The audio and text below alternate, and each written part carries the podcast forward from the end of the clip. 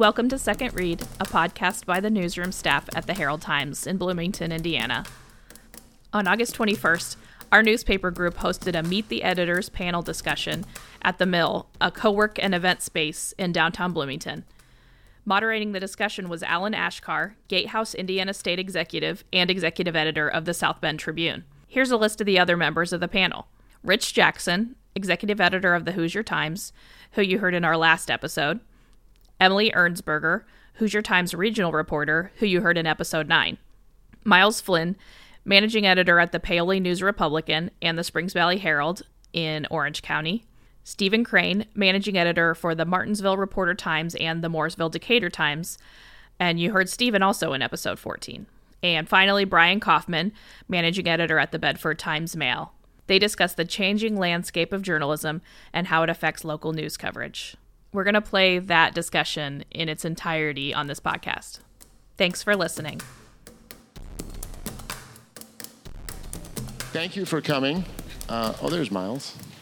J- just in the nick of time, dramatic, dramatic entrance. Uh, my name is Alan Achkar. Uh, I have a couple roles. I'm the uh, editor of the South Bend Tribune, um, but I'm here because I'm also the Indiana State editor for Gatehouse Media, which is the parent company of all the news organizations you see up here. Um, thank you for uh, coming here today. Thank you to the Mill for hosting us. Um, I'll be introducing all of these fabulous journalists here in a minute. Uh, but let me also point out a couple people in the back. We've got Larry Hensley, who is the general manager of the Hoosier Times newspaper group. Uh, and then Corey Bollinger is in the back. He is the publisher of the Hoosier Times newspaper group, which, so they are help oversee all of the work that's being done by these folks here, as well as me. And we should point out Andy Lehman, too, who helped organize this event. Thank you, Andy. He is also part of the Hoosier Times newspaper group.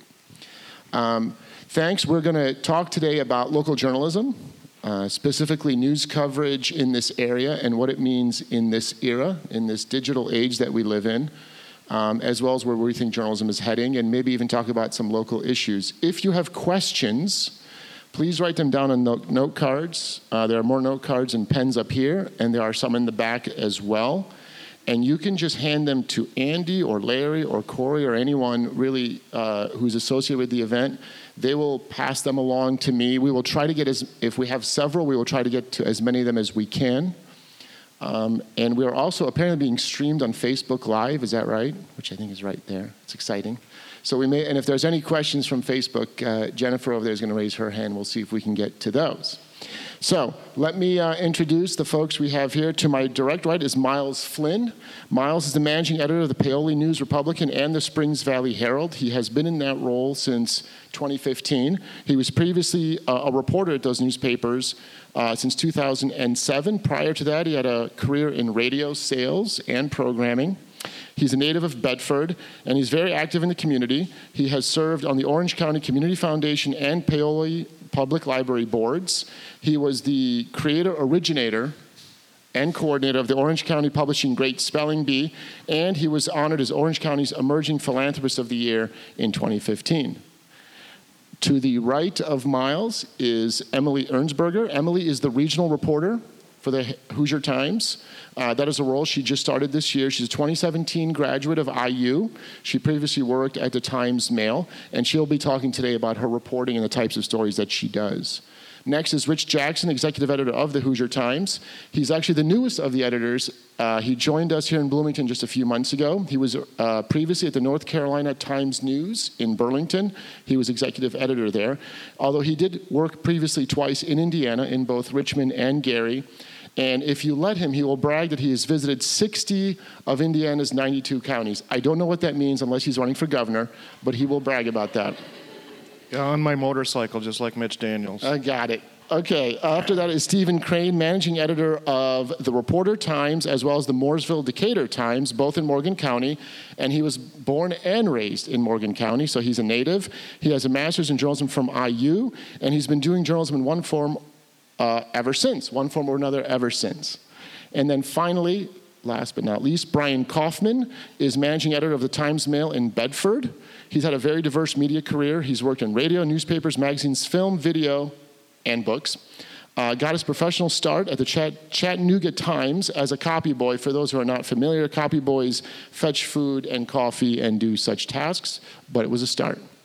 And uh, he says his goal is to bring readers back into Lawrence County with interesting, accurate stories about issues important to the community. So, in fact, um, we're going to start right there. I've got a few questions. Uh, we can start with the group. You know what? I'm going to grab this seat right here, Miles, so we can all sit if you want to grab that seat there. I'm, I'm, I'm not going to sit because the only way I can be as tall as these guys is if they're sitting down. So, Okay. forgive me, I'm just going to stand, Alan. That's fine. Um, let's just first talk about technology. There has been massive technology changes in the last several years, obviously with social media, mobile phones. Um, I'm curious to hear from all of you. Uh, in, in terms of all of the technology, internet, digital changes we've seen, how have you had to adjust what you do in terms of covering news in this community? And Emily, we'll just start here and then just go our, our work our way down. Well, I think how this has affected coverage is, um, in a lot of ways, put us in competition with mostly, I feel like social media vigilantes is what I like to call them, which are people like people who cling a lot to, um, like specifically your local Facebook groups for your communities who like to get uh, word out possibly faster than we can, um, possibly spread misinformation, um, and like to copy and paste our stories a lot or from other media. And I think that that is a, um, as a reporter, that's a huge fight that I see. I see somebody try to break maybe my story before me, even though they're not a professional. Um, it's cool that people want to read our things, um, but fighting our paywall versus sharing those, I think, might be specifically our group's biggest hurdle. That's something that I've seen the most of. And I'm going to have to add the uh, social media vigilante to my, my dictionary. I like that. I think it's, it has been a struggle all along, um, especially in a smaller market like ours, just to, just to have a digital presence, which is something we tried to do several years ago, even though there's not uh, really much money in it. But we knew we had to get out there and get in front of it. And lately, uh, as a weekly newspaper, which I think is something we'll talk about a little bit later too, uh, we've really had to make use of social media to get the news out so that it doesn't look like we're just sitting on our hands for a week at a time when something happens after deadline. So we've made great use of Facebook for that. And uh, another thing is, I think uh, you, you talk about people trying to break news or even spread misinformation unintentionally. And I think that having our presence there is a way that people can see that and say, well, this is from the newspaper. I can trust that. I can trust something on Facebook. So I think that's, that's some of the ways that, that we've tried to, to tackle that. And having graduated from the IU School of Journalism back when they had such a thing uh, in 2007, clearly the writing was on the wall at that point. Technology, the game changer, and everybody is sort of scurrying, trying to figure out what is this going to mean? What impact is this going to have on sort of traditional newspaper work?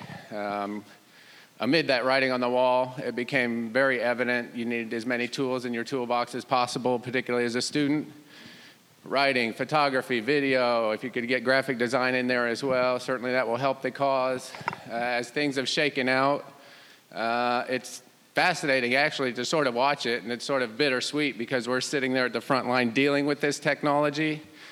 And you're seeing the impact not just in readership, uh, certainly where folks feel like that they can go online and sort of consume as much news or feel as informed as they traditionally were. I would argue against that in terms of a lot of the news nuggets that you'll see online, uh, as opposed to longer form journalism that you might get in the newspaper product. I think the larger, and certainly they've addressed it, social media in particular, um, I certainly see those as being a phenomenal way to really connect with readers. And you're really giving a face to the newsroom, you're almost giving a personality to the newsroom in that way, I love technology, uh, the abilities that social media provides in that way, but I think the larger impact of technology sort of transcends journalism, and I would say it's provided across the board additional distractions to people. Uh, I would say that it has, in fact, fostered some level of disengagement, particularly on the civic side. In fact, we're working on a story right now how the state legislature recently um, is adding another layer to teacher bargaining, uh, where they have to have a public hearing prior to the bargaining taking place. And I think the quote that we used in the story, they had the requisite public hearing last week, and nobody showed up to even weigh in on this added layer that's given by the legislature. And so I think across the board, technology, the impact it's had on people's lives, um, again, above and beyond newspapers, above and beyond media is sort of prolonged daily distraction uh, to where they are disengaging from the traditional interactions they've had on the civic side and really just too busy with distractions. Um, certainly on the readership side, when it comes to newspaper, that's always the challenge is to get people. I mean, our top goal as newspaper folks is an informed public. Well, you can lead a horse to water, but you can't make them drink, right? And so, if we can put it out there, but you can't force folks to uh, sort of plug in on the civic side in particular, uh, despite our goal. And so, I see the effect certainly on the circulation. You've seen that sort of continue to decline, but what you now have are those core folks who are still engaged uh, they want to be informed about their community, and so you have a much stronger core of civic minded people who continue to sort of fight the good fight as we do, only they're doing it through subscriptions. Uh, so, technology, no question, the challenge remains. It's ever evolving. Uh, what ultimately plays out, we'll see. There's some I just read in a journalism um, in one of the academic journals that, in fact, they've seen as circulation has dropped, they've seen a certain level of plateau, uh, hoping that the upswing will return because people are sort of getting disenchanted with consuming online, where you're sort of forced to click, and you may not think that a click is much, but at the end of the day, you have to sort of work for your news as opposed to what they literally are calling grazing, where you are actually going in and you're leading yourself through uh, the print product. So it'll be interesting to see. Too soon to tell. Certainly, technology significant impact, uh, but long term remains to be seen. So I would agree with uh, my colleagues, and, but I think it's important for us um, as journalists, newspaper folks, to keep our eye on the ball, and that is uh, the depth that we bring to um, a story, an issue, the reporting that we can do that's accurate, that's fair, um, that uh, where we can explore issues um, that, quite frankly, uh, social media does not do. And so I think it, as Stephen just said, it can be a distraction, and I view it as an, another kind of distraction. It could be a distraction for us in the newsroom if we focus too much on what social media is up to we need to just continue to do a, an awesome job and use social media to remind folks or to tell them, hey, you really need to read this story because it's important to your life and it's going to affect you. So keep the eye on the ball, keep swinging for the fence. Yeah, I like that metaphor, and I'm going to talk a little more about what uh, technology allows us some new tools to tell stories, but ultimately we're telling stories. I'm reminded of uh, 1988 when I finally went to journalism school in northern Wisconsin, and we had a manual typewriter. And I asked the professor, who was a crusty old guy, how come we didn't have these new fancy things called computers? He said, because all you need to be a good journalist is a great heart and a great mind. And I keep that in mind today that we're going we're gonna keep doing that as human beings. I love very much what Brian said about the depth that we can offer, but I would also add that we can add verifiability if you note in our newspapers, our small town newspapers, everything that we're saying in the news stories is, uh, has an attribution to it. Someone said it according to a particular record. You can verify this yourself. So when next time you read some national media, I want you to take a look at, let me say, the New York Times story about the Bloomington Farmers Market. Paragraph after paragraph that had no attribution. Where did they get that information? Kind of us. Uh, the Nation had a story that was really an op ed about the Bloomington Farmers Market, paragraph after paragraph with no attribution. Where did they get that information? From our newspaper. I, I told Kurt Christian the other day he needs to send the bills to those guys because he helped them with half their stories. So I want to say that we're going to keep the humanity on the technology. Thanks, guys. And I just realized uh, I blew past something. They were supposed to each talk for two minutes each about what it is they do and their philosophy to uh, local community news coverage, which we actually started to touch on with these answers. So let me step back for a minute. Emily, we can just start with you again and work our way down. Talk a little bit about how your work, uh, how it relates to the community, and how it is that you view your particular job serving the community. So, sorry, my particular reporting position is a couple months old, specifically my beat. So I have a new reporting position called a regional reporter, which, yes, I'm based out of the Herald Times newsroom here, but I write stories that are designed to um, benefit all of our readership areas, the entire Hoosier Times group. And those issues, I mean, are things that affect us all, no matter, you know, the economic diversity or political and ethnic diversity that we have. Everyone has to drink water, everyone eats food, everyone's affected by farming, everyone's affected by health and social political issues. And so those are the things that I focus on. These are those those quick hit stories. I do a lot of like um, moisture stories when it floods, how badly has it affected farms in our area, and those are quick. And then I'm also working on bigger stories about things that affect health specifically. My uh, September story that's coming is about how abortion rates are up in the area. Um, so those are the types of things that I work on. Part of the reason why we created this uh, position was because people don't live in just small communities or their own individual communities anymore, especially because we're also technologically connected. We live in regions. Um, you know, this is nothing new to rural people. Lots of people have had to, you know, drive to a different community to go to your closest grocery store or your Walmart or hardware store or something. Um, so you're going to be interested in especially cross uh, county interests. Um, but I think that in this type of social climate that we have right now, we need to remember that more things unite us than divide us, and a lot of those issues transcend us no matter what our life positions are, and that's what I try to bring to my beat.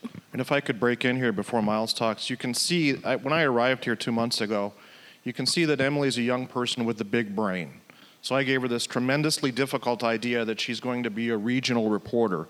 Normally, you're covering a building, city hall, county building, uh, IU, but I, I needed someone who could do this more amorphous idea of regional reporter covering issues that touch us all. So I'm very happy. She talks about rural issues. Tell them where you're from. I am from a 400 person metropolis called Orland, Indiana, which is in the absolute very northeast corner of the state, which is in Steuben County. Sorry for breaking in. Go ahead, Miles. Well, that's quite all right. Um, I agree that that we do think regionally now. Um, people in our county, which only has 19,000 people in it, are driving to Bedford every day or to Jasper for jobs because there just aren't that many jobs in Orange County. But another important role of our paper is to maintain that local identity at the same time. And I know a county of 19,000, you're thinking two newspapers there? Well, actually, uh, even though we only have 19,000 people, we have four incorporated towns and, and three school systems there. So that local identity is very important to people. Uh, in fact, if you've ever been to French Lick or West Baden Springs, you know we have two towns that actually touch each other, but don't get along that well at all. So that's it's kind of amusing sometimes. So really, in a, small town paper like ours, um, we're wearing so many hats all the time, uh, covering local government, county government, the schools. And then we have that added layer, something a little bit different for a community our size, is French Lick Resort right in our backyard, which employs, well, it's probably our largest employer right now, as a matter of fact, and draws in, uh, they believe, about a million people a year now from all over the country.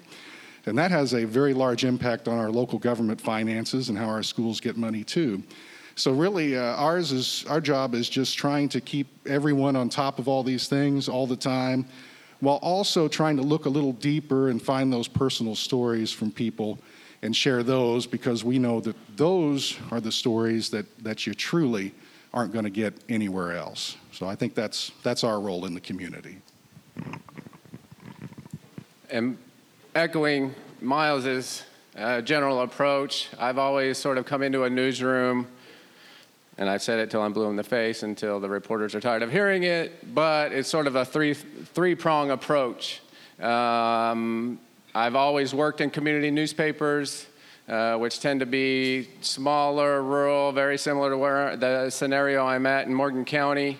Um, those are scenarios where you're seeing your elected officials in the grocery store, at the bank, and they will give you an earful depending on what you wrote that week. Uh, don't mind that one bit, actually. Uh, but with that, you are part of the fabric. When you're talking community journalism in particular, you are very much a part of that community fabric. You are intertwined. There's no sort of arm's length detachment. And so the sort of three prong mantra that I always beat into the reporters' heads is that you don't take cheap shots, right? You're dealing with folks, and every edition is your reputation. Uh, and it just takes one uh, egregious error to where you are having to rebuild the trust, uh, not just with the community, but also with those elected officials that you're dealing with day in, day out, week in, week out. Uh, so you don't take cheap shots. Uh, you also pick your battles, uh, which is also very important when it comes to community journalism. And certainly, you have elected officials who might say very dumb things during public meetings. Uh, in fact, about every public meeting, you could pull something off, or you could certainly quote an elected official saying something that may not be as polished as they intended. Uh, but you let that sleep because there's going to be bigger fish to fry at some point, inevitably. And third and most important is the overarching prong, I would say, is that you're driven by the public good. Anytime you're making decisions on the other two, that is the final decision making factor at work. That you are driven by what good is this going to serve? We're not out trying to push a tabloid. Uh, we're not chasing sensational headlines. We're driven by the public good at every turn. And so, certainly personally, uh, in the newsrooms that I've been a part of, that's been the guiding force throughout. Just for any HR professionals here, he doesn't literally beat them. Yeah, no. It's metaphor. Is that true? Yes, Okay. I'm going to drill down a little bit into what uh, Stephen said. And so he just gave you like an awesome framework. And I can't claim to be an expert about uh, Bedford or Lawrence County um, because I've only been there about eight months. But I can tell you that I think I know a little bit about what readers are interested in. And you could tell me whether you agree. But so when a child comes home from school, mom and dad or grandma and grandpa say, What? How was your day? What'd you do? So if we can, as reporters, as uh, journalists, can share that information with mom and dad and grandma and grandpa, what happened in school? Um, is there a new STEM program? Um, you know, did they uh, explore science in a different way? I think that's important. So education is key uh, at our publication. Um, I also feel like the business community is often overlooked. Um, 90%, 95% of folks uh, in Lawrence County and every county, they're, they're working during the course of the day, right? And um, so if we can uh, tell them about what's being built in the community, what kind of deals are taking place, who retired, who got promoted, I think that's important for people to know as well. And then uh, there's uh, one other uh, aspect that I think is often overlooked and that's the faith community. And so, this I know about Lawrence County. There are 100 churches there. And so, that's a lot of folks who are uh, attending services on Sunday. Often, um, those people are involved in very interesting activities. Um, I, I, just attended uh, an event at an elementary school where a church had spent a year uh, raising money so that they could give that to the teachers uh, uh, who buy their own art supplies. And so uh, they handed it, each teacher uh, a $100 bill and a note saying how much they appreciated what um, they had done. And so um, those are the kinds of things that are happening in our community, and uh, we're glad to share them uh, with our readers. That was a really sweet story too. I thought you guys did a nice job on that. You know, I one time I was speaking to my daughter's kindergarten class. She's off in college now, so that's how long ago it was. But some some kid asked me what the editor did. This was when I was in Richmond, Indiana. And I said, and I, how do you tell a kindergartner what an editor does? So I said, I read and write for a living. And another kid held up his hand and said, someone pays you to do that? And that's, I mean, so the other day I, li- I put on Facebook, I, I'm the luckiest man on the face of the earth. Lou Gehrig was wrong. He had it wrong. I'm the luckiest man on the face of the earth because I get to read and write for a living. I get to tell stories. I get to work with these marvelously smart people. I get to talk to folks like you all day long who prompt me just as I prompt the reporters. Yesterday, I was finally chastised because we've built this new shared document where we can see what we're doing. All the other newspapers can see what we're doing throughout the day. And I said it self replicates. And I forget who it was, Kurt or someone said, that's redundant. Replicate means to repeat itself. So self replicating is redundant. I like that kind of atmosphere where we question each other. Hey, Laura Lane, how you doing? This is as early as Laura Lane has ever been seen. I get to work with Laura Lane. Someone told me before I came here there's this woman who does the car column. And I thought, okay, well, car column, fine, great and the first time I read it, my first week here, uh, it's not about cars, it's about people, right? And I had to go over her desk and say, This is like the most fantastic car column I've ever read. This, this is what makes me the luckiest man on the face of the earth as I get to do this stuff and talk with you folks. So remember that our newsroom is open from 8 to 5. Anyone can stop by and see me. You can get a full tour, you can get a cup of tea. Uh, you can yell at me, fine, whatever you want to do. Our news meetings at 9:30 in the morning are open. Uh, ideally, you give me a little heads up so we don't uh, have, say anything that's inappropriate. But um, I want our newspaper to be as transparent as we ask our institutions to be. So just keep that in mind. Okay, and just a reminder, we've gotten several questions already, and you're all getting right to business. We got some tough questions here, so we're going to get to those. If you have any more, please write them on cards. We've got Andy collecting them. Larry or Corey in the back can also collect them. So, all right, uh, very good, very tough questions already. Let me first address there are several related to one theme, which is Gatehouse and Gannett. So, let me offer a little background on this, and a lot of these questions I can answer with a very simple I don't know or we don't know. So, uh, you may all be aware, it sounds like many of you are. Uh, we used to be, all the newspapers you see up here used to be owned by Schurz Communications, private family owned company based in South Bend. A few months ago, we were purchased by Gatehouse Media, which is a very large national corporation, publicly traded, owns 155 daily newspapers and hundreds more weeklies. You may have also read in the news that there are now talks between Gatehouse and Gannett to merge to form what may be the largest newspaper company in American history. Gannett owns uh, another 100 or so papers across the country, including in some larger markets such as Indianapolis, uh, Milwaukee, a couple of, what did you say, Rich? Evansville, uh, Lafayette, I think. So it would certainly broaden the reach of the company in Indiana. I know you had a lot of questions about that. Here's what I can tell you. First of all, that merger has not been approved, um, and it will likely not be voted on uh, by the investors until the end of the year. So it's not official yet. It has not gone through. Um, so the two companies are still operating separately. And honestly, even after a merger, when you bring together two large companies like that, it'll take months, if not years, for it to sift out as to what it means day to day. So we had a lot of questions about what it's going to mean if we do merge with Gannett. Again, it's not official yet. Will we bring back USA Today? How will that affect coverage? What will it mean for our newsrooms? Corey, correct me if I'm wrong. I don't think anyone can answer those questions yet. And I think everyone's going to be hesitant to do so until that is approved. So keep an eye out on the news about that. It's not a slam dunk that'll be approved. There's still a lot of hurdles to jump over. So unfortunately, we really don't know what it's going to mean. Um, I, I, do want to break in here if I can because I've actually worked for both companies, uh, Gannett and Gatehouse. Really, it comes down to us folks in the newsroom and Laura Lane and Emily Cox, who's brand new, who's been here one week, and Jennifer Tilley and Carol. Is Carol here? Okay, what it comes down to is we're still the same people in the newsroom. Uh, we still have a circulation director. How long has Tim been with us? 35 years, I think. We're still the same people. We could be owned by anyone with any name from any place in the country, but it's still going to come down to us folks here. So keep that in mind. We're not going anywhere locally.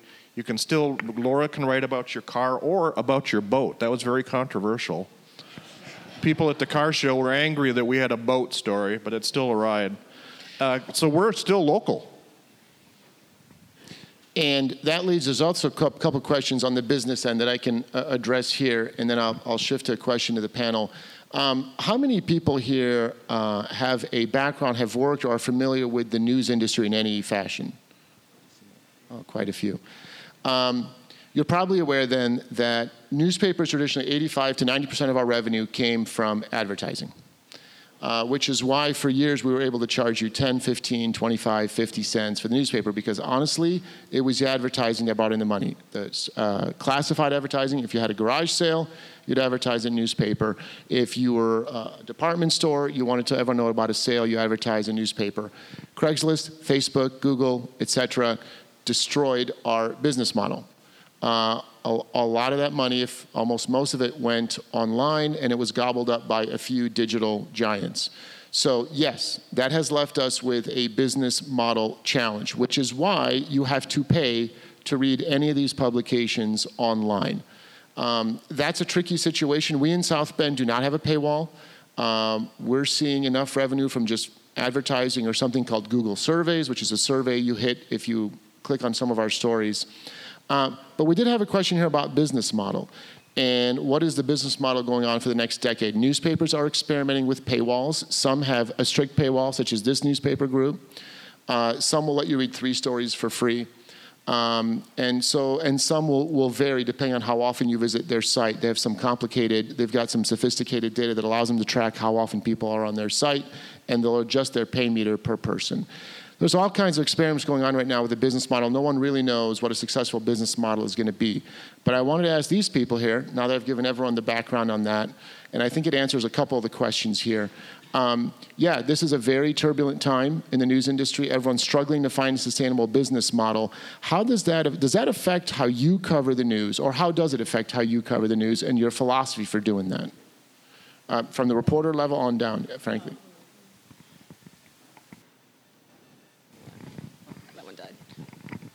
Does this one work? Yeah. Um, how the paywall affects my reporting? Well, I don't know that it necessarily affects the quality of the type of work that we do, but to I don't know. I would like to go back to the first thing that I said, which is, you know, you see a lot of people who want to share the information that we have and want to display our things for free. I think that the philosophy of a hard paywall that we specifically have is very difficult for people to grapple with. Um, especially with stagnant wages. I think a lot of people don't think that they can afford us, um, so they try to share. And it can be hard to be like, I want you to read my stories too. Um, and I obviously have no control over our model, but I do just want to say that sometimes it is frustrating to uh, try to reconcile maybe my boss's philosophies versus my readers' philosophies, and your reporters are really stuck in the middle, and we don't really have a lot of power. Yeah, it is difficult because uh, people do seem to think that all information should be free. You should have free access to all information, but you have to realize the amount of work that goes into that and not just gathering it, having all these people to go out and do it and come back and write it, but people to lay it out and actually manufacture and distribute a newspaper, which is no small task. So I think people, um, especially in this digital age where it's instantly on a screen somewhere, don't always fully appreciate how much work goes into that, and that maybe uh, maybe it, it's hard to say it shouldn't be free, but uh, it, we haven't found any other way to make that work. Uh, I think Alan also asked how how the business model has affected the way we do our reporting and our jobs. And I don't really think it, it has had much of an impact in that regard. Um, I know we actually weren't a part of Schurz up before last summer. We were a sole proprietorship in Paoli. Um, and our boss really hammered it into us or beat into us, I guess in Stephen's case, maybe, if he's, if he's describing it. Don't give away the store. There are people out there who want free coverage of all these events, and you have to try to walk that tightrope all the time and, and decide is this actually a newsworthy or is this something that should be an ad for someone? And I think that's, that's probably um, pre existing in my case, before we ever came on board Schurz or Gatehouse, is to try to strike that balance at all times. So I think that's, the, that's probably the greatest impact it's had on me uh, personally. But as far as what we report or how we report it, uh, no, it really hasn't. Really, really hasn't had an impact. We try to, to get out the important news, to get those stories out to people, whatever whatever those stories are. And I would echo most of these sentiments. Um, I would say there's that thick black line between sort of the business side and the editorial side. I'm very intentional in maintaining, and so I try to stay as blissfully ignorant of the business side as I can. He does good at that too. Yes, yes, particularly the ignorant side. Uh, with that, you're certainly still cognizant, right? Uh, you're co- cognizant of the circulation numbers. You're certainly aware of what the uh, social media, particularly Facebook, what those threads are looking like, and people moaning and groaning. I'll be honest, with the social media vigilantes that are out there, or keyboard warriors, or whatever you would like to call them. You have to be very intentional. For me personally, anyway, uh, I don't have time for that. Uh, somebody who's coming on there feeling entitled to free content that takes lots of time and energy to produce uh, and you want it for free, that's all good and well, but uh, sorry, no thanks. We do have some exceptions to the rule.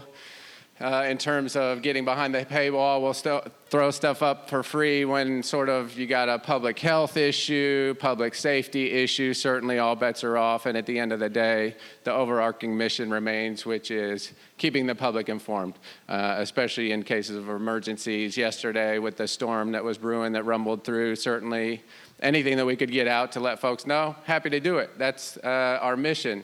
But when you're talking about sort of that next level coverage, um, traditional approach requires time, energy, and money to produce a newspaper. Uh, to pay folks to go out there and attend these meetings, which we're often doing on behalf of the general public, so that they don't have to endure these meetings, right?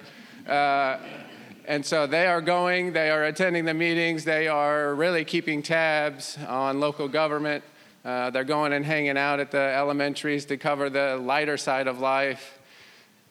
Really, and I sort of describe, I had a similar scenario where I got to go and talk to third and fourth graders. Similar question how do you sort of simplify what you do? At the end of the day, we're documentarians. Uh, of our communities. We are covering as much of that spectrum as we can. You're going to certainly have the light side where a church is raising money, and you're going to have the dark side of terrible, horrific tragedies. Uh, oftentimes we're sort of holding our nose and covering those, but that too is part of the job description, is to cover the entire spectrum. And so people, social media, wanting to sort of take you to task for not giving it to them for free, uh, don't have much time for them. Uh, but again, of course, at the end of the day, nobody has the million dollar uh, answer to what that new business model is going to be. Everybody's sort of trying to try this, try that, try whatever, how that ultimately shakes out and what that looks like ultimately as the dust settles. Certainly, digital will play a huge role in that. Um, and questions of the print side, what role that may or may not play, all of that remains to be seen. Uh, terrible answer because it's too soon to tell, I suppose. So before the meeting, I was thinking to myself, who would be the most challenging person to follow in um, after speaking? And it was, it's you. so I'm just going to keep it really short and say, um, and, and maybe just kind of preach to the choir based on what Stephen just said. So we're at the meetings. The Herald Times is at the meetings, uh, covering the important issues that everyone needs to know about here in Bloomington and surrounding. And so, if we can encourage you guys to share uh, the word with those who, uh, your neighbors, your friends, maybe ask them, how come you don't subscribe anymore? Um, it's, it's so important that uh, this watchdog function continues. Can you imagine the things that might take place in City Hall, in county government, without somebody showing up for those meetings. It's pretty scary when you think about it. And so let me encourage you uh, maybe buy a subscription for uh, a relative, something like that. Uh, no one told me to say that, but I think, I think it's important. Right? Well, we know what happens in the absence of someone not watching. There's a city called Bell, California. I think it's Bell, isn't it? Um, that's outside of Los Angeles. There were no reporters going to their meeting, and the city council or the city manager suddenly had a half million dollar raise, And then city council members all of a sudden had $300,000 salaries for attending one meeting a month. Ultimately, someone at the LA Times found out, they wrote that story, and a bunch of folks went to jail. But it's a really good example of what happens when no one's watching. You don't want me in charge of money decisions because when I call my financial planner, she just cries a lot. Um, but I always tell people in a, in a kind of a simple nutshell if you want to talk about why you can't get free stories, let's discuss it at the bar that sells free beer. Uh, thanks, Rich. Uh, free beer apparently is a new policy here. no, um, uh, yeah. So the question about business model, um, really, we can't rely on advertising as much anymore. I think the newspapers and the websites can still serve a very valuable advertising role. But the reality is, we're leaning more and more to subscriber revenue. The New York Times now is well over 50% of their revenue is now coming from subscriptions. And so the answer to that question is subscribe, please. You can pay for the website. If you don't want the print product, you can pay for the website, or you can get both. Uh, ultimately, at the end of the day, what everyone has come to the conclusion is people are going to have to pay for news. Uh, and I think if I could step in a time machine and go back 25 years, I would tell every publisher don't put it online for free. That was the giant mistake publishers made 25 years ago. And I think we thought the business model would transfer over, and it did not. We thought advertising would just follow the websites. Some smart publications, Wall Street Journal has almost always had a paywall. The Hoosier Times Group has had a paywall for several years. They were smart, they saw this coming. Credit to Mayor Maloney sitting there in the back. Most publishers were not that smart and put everything out for free. People got used to information being free. Google News, Facebook, et cetera, only exacerbated that trend. And so we are at a point now where if you want news, you want local news coverage, best thing to do is to pay for it and tell your friends to pay for it. It's not expensive. Um, and we know it's competitive because you have Netflix and now Disney and ABC and ESPN all asking you for subscriptions as well. That trend is only going to continue, by the way. Uh, but we want to be in that mix as well. So um, you just can't do it for free anymore for all the reasons enumerated.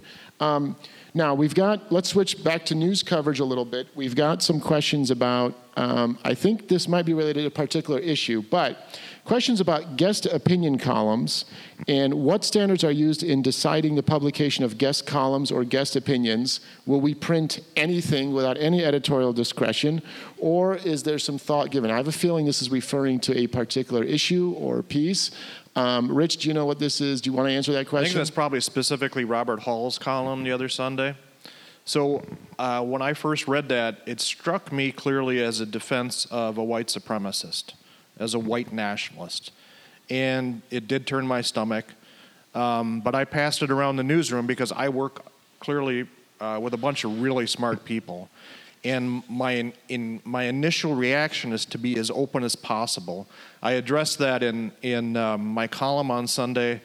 I don't quote John Milton because I'm some fancy thinker, but that crusty old professor from 1988 had always raised that quote uh, from Areopagitica in 1644 let truth and falsehood grapple.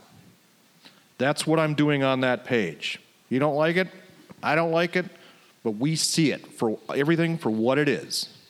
And if we want to live in an echo chamber where everything's nice and lovely and we, everyone agrees, that's not reality. We have to see what's out there. And we saw what's out there. And I know people don't like it, made me literally sick to my stomach, but I wanted to get it out there. I didn't think it was so obscene that it becomes uh, that it became a private attack on anyone. Um, we have another letter to the editor that's running in a couple days that is similar. It talks about some of these issues. Uh, we pass it around the newsroom and we have a discussion. And ultimately, they, the, it comes down to me to make that final decision.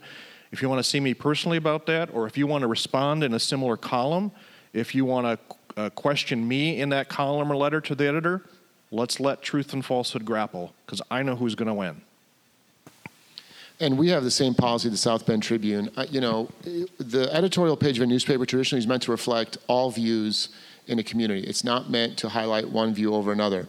Sometimes that means publishing something that many people are not going to agree with. Best thing to do is write a response or have someone write a response. If you don't agree with it, you have a voice too. And the editorial page, if it's doing its job well, is reflecting all voices in a community. If you don't like something on an editorial page, write a response.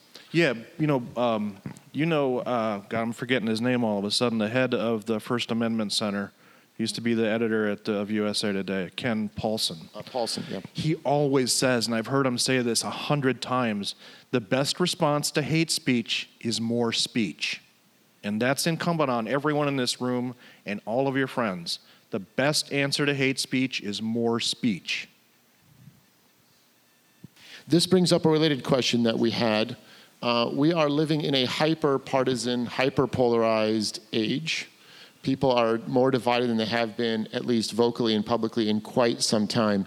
Um, that poses, uh, that's not just playing out at the national level, as you're seeing here, it plays out at the local level as well. So we had a good question, which is what is the role of a local news organization? Uh, how does that affect your reporting? Is there anything you can do to lessen the hyperpartisanship? And I think that's a question for everyone. It is a great question, and I think that this comes down to uh, a definite of what you think the definition of objectivity is. Um, you know, some people think that they're the like both sides to every story. Truly, he said, she said, or people want to think objectivity is like this is objectively heinous and you, some or something is objectively good and you need to promote it or you know speak up against it as ardently as it deserves. And i think that both of those definitions and philosophies when it comes to what objectivity is really it depends on your publication. I think when it comes to a paper like a local paper, what that means is you are objectively getting the pulse of a community. And I think that you get those really playing out specifically on the editorial page where people can express those specific views. And I also think that if you objectively have a group of people who believe a certain way, you need to say these people objectively exist in your community. And that's very hard to. I mean, a lot of people, if you're against them, if we give them any sort of attention, you think that we're for them, but we're telling you just that that exists. Um, and I think that it comes down to a philosophy of exactly what the truth means to you and what different outlets are supposed to represent in that fashion. So that's where I think we grapple. I think our job is here is to just tell you who lives here and what they do and how they live. Yeah, I think that. Um I think that what keeps us going is just to keep doing things the way that we've we've been doing them because we've always been in that middle ground and we've always consciously not taken sides. But the, the downside of that anymore is that, that with all these voices on the internet, cable news, where you can pick whichever side of the story that you want to follow, is that when people pick up the newspaper, they don't necessarily see this as middle ground, they see you're not on my side, you're on that side. And that's something that we've dealt with. Of course, we haven't had as much controversy down in Orange County as we've seen up here recently. But we have had situations through the years, and one of the most contentious, I think, was about a school board and uh, getting rid of a superintendent a few years ago. But yeah, you remember that. You were in the trenches too. Yes, it was brutal. Yeah. Um, but we had a lot of that. And I think the advice that I remembered all along was from my first editor was people aren't going to like everything you do. Uh, the way that you've got to know if you're doing your job well is at least if both sides hate you. If you piss off both sides, then you're doing your job correctly at least. So that's that's sort of what gets us through those times. And I would make a sort of dividing line certainly between our news coverage and the opinion page, right? Uh, on the news side of it, as Miles said, we're doing what we've been doing, which is intentionally being the fly on the wall at the meeting uh, and covering what unfolds, right? It's uh, actually, believe it or not, I love meeting coverage uh, because you really are simply.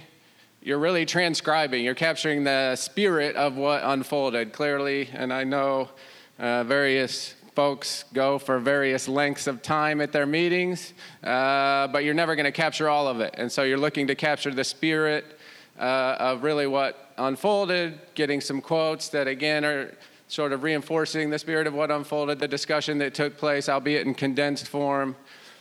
But you're just doing what journalists have been doing for decades and decades and decades. Now, on the opinion side, uh, much different story. Sounds like you guys, I mean, you're talking about the national divide sort of trickling down to the local level. You'll certainly have issues at the local level. Uh, and certainly, you guys have been grappling with that recently at the farmers market, which is extremely divisive. Um, strong opinions uh, being voiced, strong emotions. Uh, and so, that is one where I think the opinion page can play a role in really helping feed that conversation. Um, ideally, we are being what's discussed at the coffee shops. Um, and we are adding to the community conversation. I think the opinion page, me personally, uh, for me is invaluable. I love weighing in, uh, even amid my uh, interim status down here in Bloomington. I weighed in on the opinion page. I think it serves an extremely uh, important purpose in helping add some layers to the conversation. And like Miles said, uh, in fact, my column up in Morgan County, and it's been my column title going back forever, is The Tight Wire.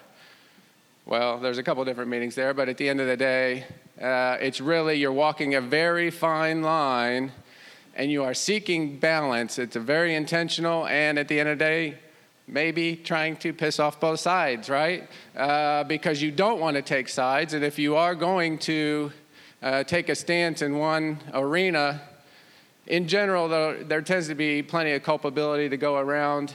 And so it's one of those where you really are. Um, I wouldn't say adding, certainly, you're not adding to the divide. You're trying to at least add to the conversation.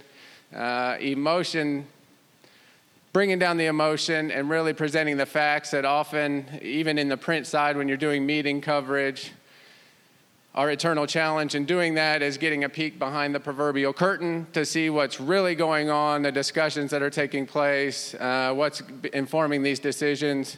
For me, columns in particular give the opportunity because there's always things that don't make it into print uh, on the news side of it and we'll have some additional factors at play that we might be able to add to the conversation in that arena.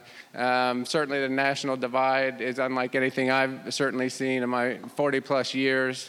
At the local level, there will still be very strong issues. Uh, but I would say of a different sort, um, in so much as it's not necessarily uh, strictly this partisan divide, it's issue dependent generally.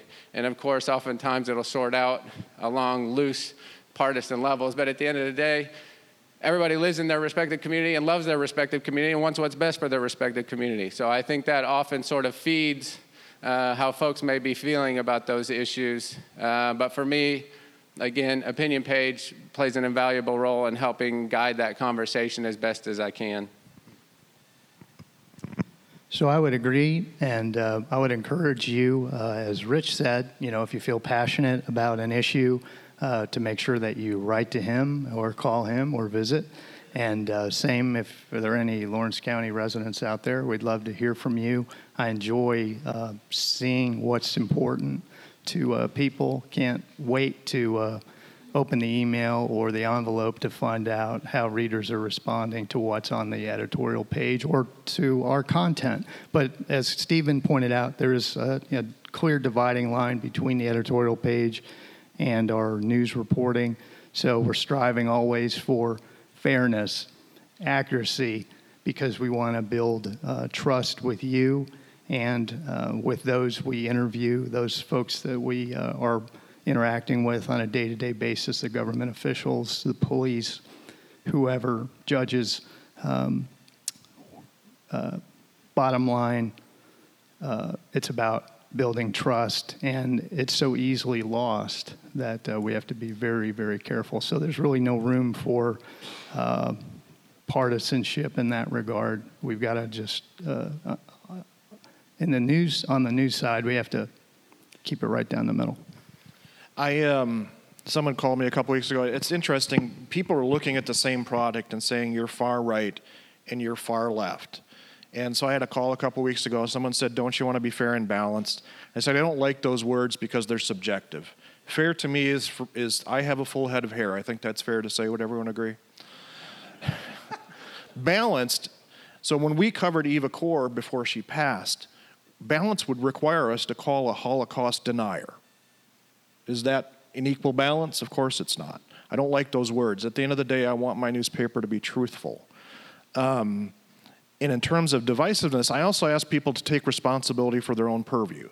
So there's a little thing I learned from St. Augustine when I was a philosophy major is write a little three inch line, straight line, then mark yourself off where you are in that politically, from far right to far left.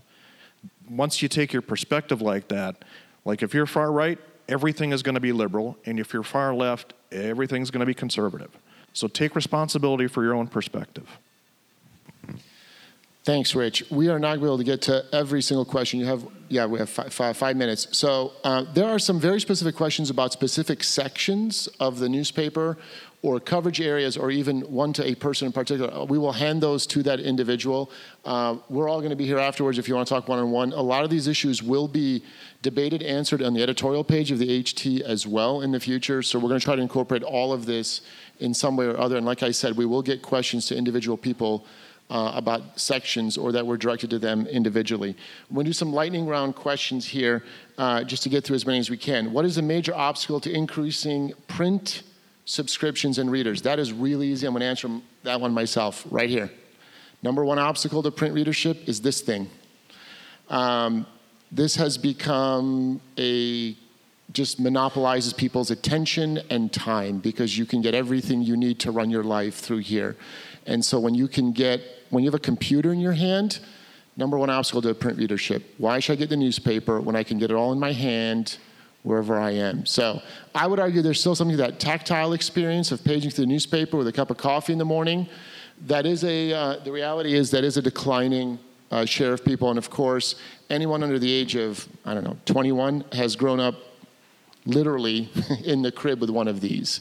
So that's number one obstacle, and there's really nothing we can do about that. That's not going back in the box. Uh, and it's only going to continue to evolve. So that is why digital subscriptions and everything we do has a digital component to it because we know where the future is. So and it, it's not unfortunately in the print product because younger people and there's a question about that. I want to, a related question to that uh, that I want to ask. Rich, a question for you. If the business community is overlooked, what can businesses do to ensure that business news is covered? Interact with us, please. Don't be afraid to bother us. Uh, don't be afraid to call six times a day if you need something. Send me 10 emails a day.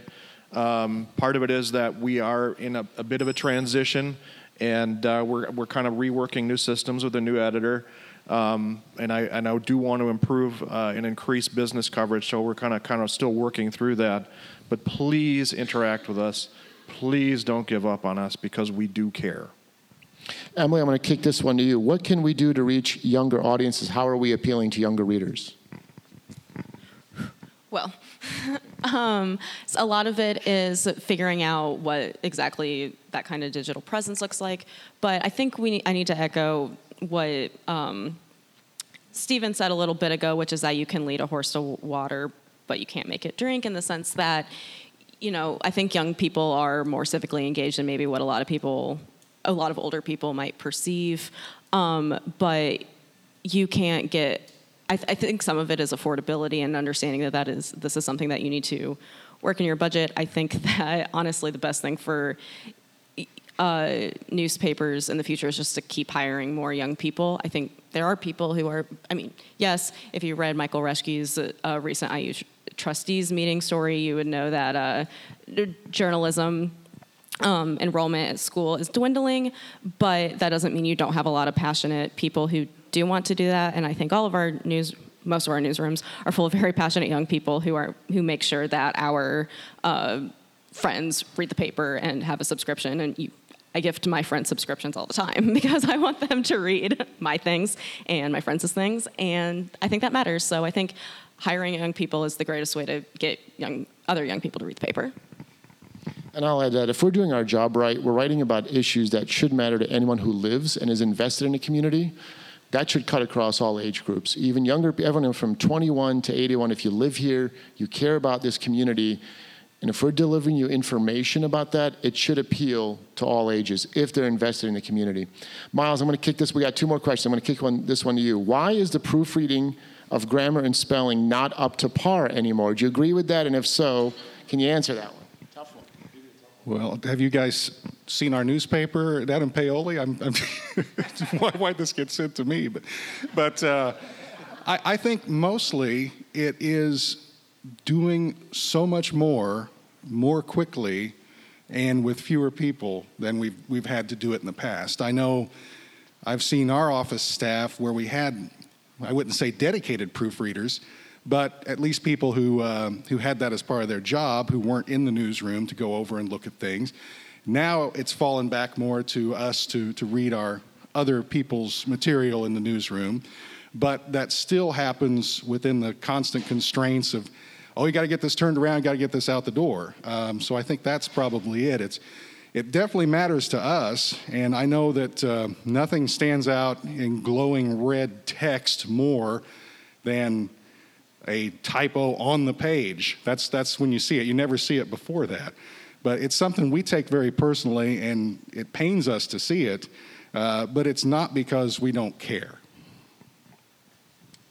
And I actually set up the next question with that. But thanks, Miles. I, I just punished you with that one. But it's a fair question. It's a fair question. Um, so, Rich, we're going to end with you with this question because I think it wraps things up nicely. So, I mentioned the business model. Miles mentioned doing more uh, with less. So, the question here about has that also meant a loss of investigative reporting? And the loss of in depth storytelling and what we can do about that. I think it's a good way to end because I think we feel our mission remains investigative and in depth reporting and that we have to keep doing that. So, Rich, is there a commitment to that and how can we still do that? There's a tremendous commitment to that. It does take planning. I want to ask Emily to talk about our 2020 project that will involve all our newspapers about uh, 2020 marks the 100th anniversary of DC Stephenson's moving to Indiana. He was the grand dragon of the Klan in the 20s. How does that manifest 100 years later? And we can clearly see it continues to manifest. Talk a little bit about the project that we're planning that you'll see over the coming 18 months. So, our project is going to be a package of stories that'll run every other month in all of our sister papers in the area. Um, and I'm in South Bend. There is a, our packages deal with the history of the Klan specifically at that time, um, think pieces on how it you know has manifested in the way that it that type of um, mentality is now present at our farmers market or ways that it manifests different that we see online, how it has shown to develop other hate groups in Indiana. Um, it's very influential, and I think it's big questions that we all have. And so we'll have a package of three to four stories running every other month in all of our papers, and it's going to be a collaborative effort from all of our newsrooms to do these stories. I'm really excited about it.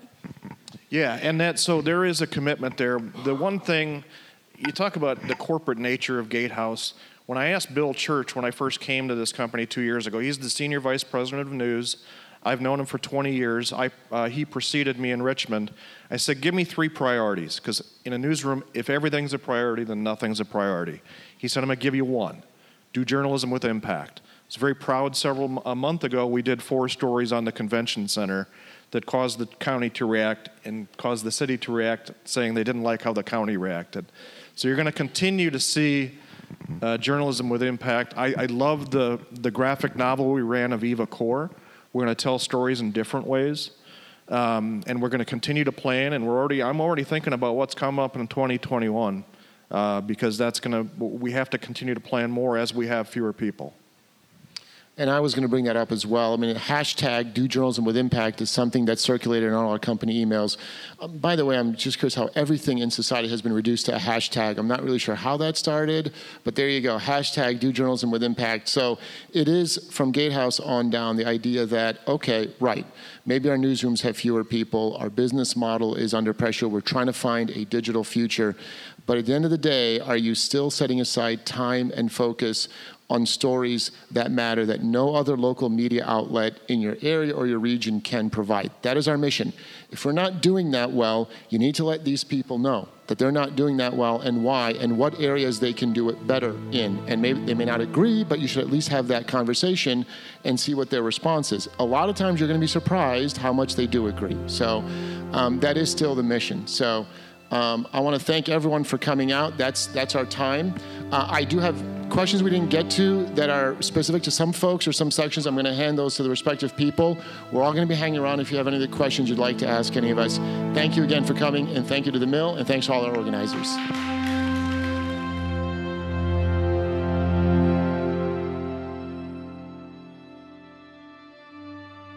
Second Read is produced by the Herald Times Newsroom and sponsored by the Green and Schultz Law Firm. Music was composed and produced by Zachary Walter. Find more of our coverage at heraldtimesonline.com. This episode was recorded at The Mill. Find out more at dimensionmill.org.